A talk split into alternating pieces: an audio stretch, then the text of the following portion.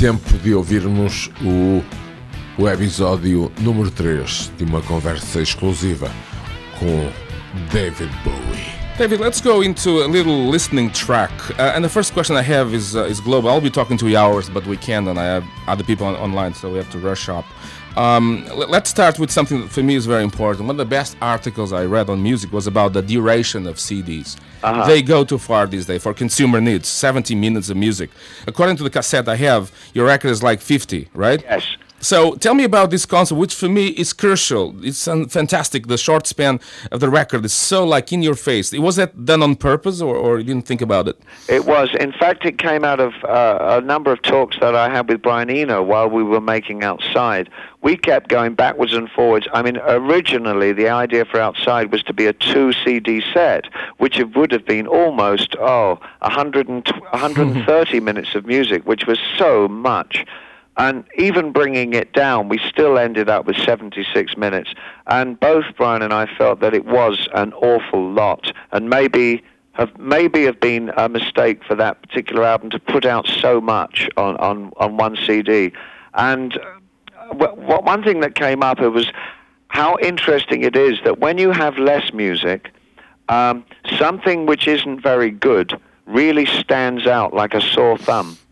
Absolutely, man. Uh, and it's a very good test to uh, see how strong your material is to reduce the amount of it. And I think that's what we did with uh, um, with Earthling is that we had more music, but then we kept reducing and reducing and bringing it down to only those pieces that we all believed in had really ultimate strengths to them. That's, what that, you get is almost a distillation mm-hmm. of our recording ideas, and, and you get the very best and the very strongest of everything that we did. that article I read was on the Sunday Times. It was about the duration of CDs like being a killer for many young artists that put yes, a lot of rubbish. I, I do agree. I think it's probably better to get 40 or 50 minutes of truly yeah. great music than a full 76 minutes of everything that you did in the studio. David, let's go to a quick track by track. I'll start with Seven Years in Tibet. As you know, it's a movie coming out. Tibet will be a big thing. You know about the Disney, uh, you know, the Disney problems with, with China regarding the Martin Scorsese movie.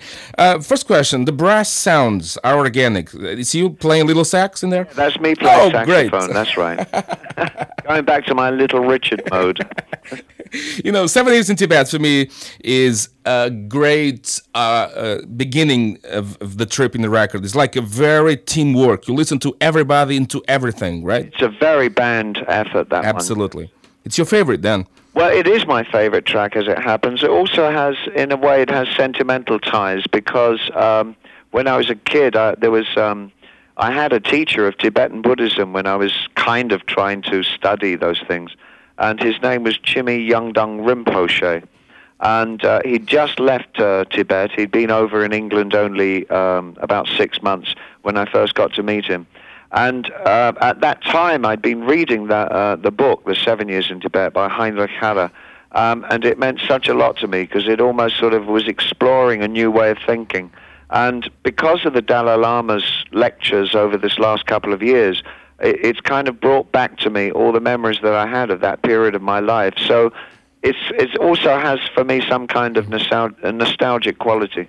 And also a very current uh, situation. It's one of the last places we have to liberate in the world. As, yes, as, very much East, so. Timor yeah. as well in Portugal. You might have heard about. Yes, about that. I have. All right, let's move on. We'll be talking soon again, I suppose. I feel and I want to. We'll see. Dead Man Walking, another cinematic title. I love the loungy vibe at the end. How did that come about? That's just Garson going off on his own. I mean, he he just decided to do that, and I loved it so much. I just kept it on the song. I thought it was so great right. Battle Battle of Britain is like the, when the 60s becomes 90s in the sense that that song, if you strip it down, yeah. if you dissect it, that will become like a little psychedelic tune out of the 60s, right? yeah, I guess. See what it, I mean? It, it, does have, yes, it does have that, certainly does have those qualities.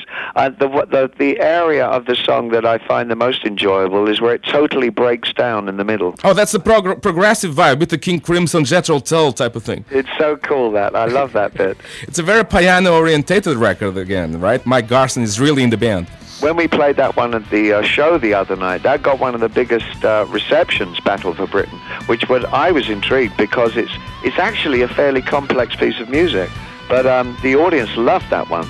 And it's a very British piece of music. Yes, it definitely, is. Definitely. Uma conversa com David Bowie com o lado britânico, sentido de humor, profissionalismo, elegância, o talento de David Bowie para ouvirem sem interrupções em webisódios 4, para ser correto. Mais tarde teremos outros artistas, incluindo o próprio David Bowie, neste novo podcast.